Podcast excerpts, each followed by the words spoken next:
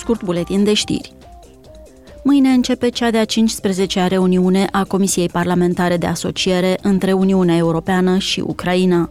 Eurodeputații și omologilor din Parlamentul ucrainean se vor reuni timp de două zile la Bruxelles pentru a discuta cele mai importante aspecte ale relațiilor bilaterale dintre Uniune și Ucraina. Deputații europeni și membrii Parlamentului Britanic se află la Bruxelles pentru cea de-a treia adunare parlamentară a parteneriatului dintre Uniunea Europeană și Regatul Unit.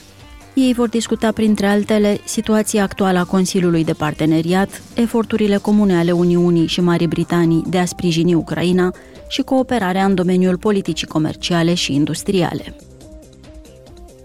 Mâine este ultima zi la Londra pentru o delegație a Comisiei pentru Mediu, Sănătate Publică și Siguranță Alimentară. Deputații participă la cea de-a 80-a sesiune a Comisiei pentru Protecția Mediului Marin a Organizației Maritime Internaționale. Ei vor avea întâlniri bilaterale cu mai multe delegații și se vor întâlni cu reprezentanții ai ONG-urilor și ai industriei de transport maritim.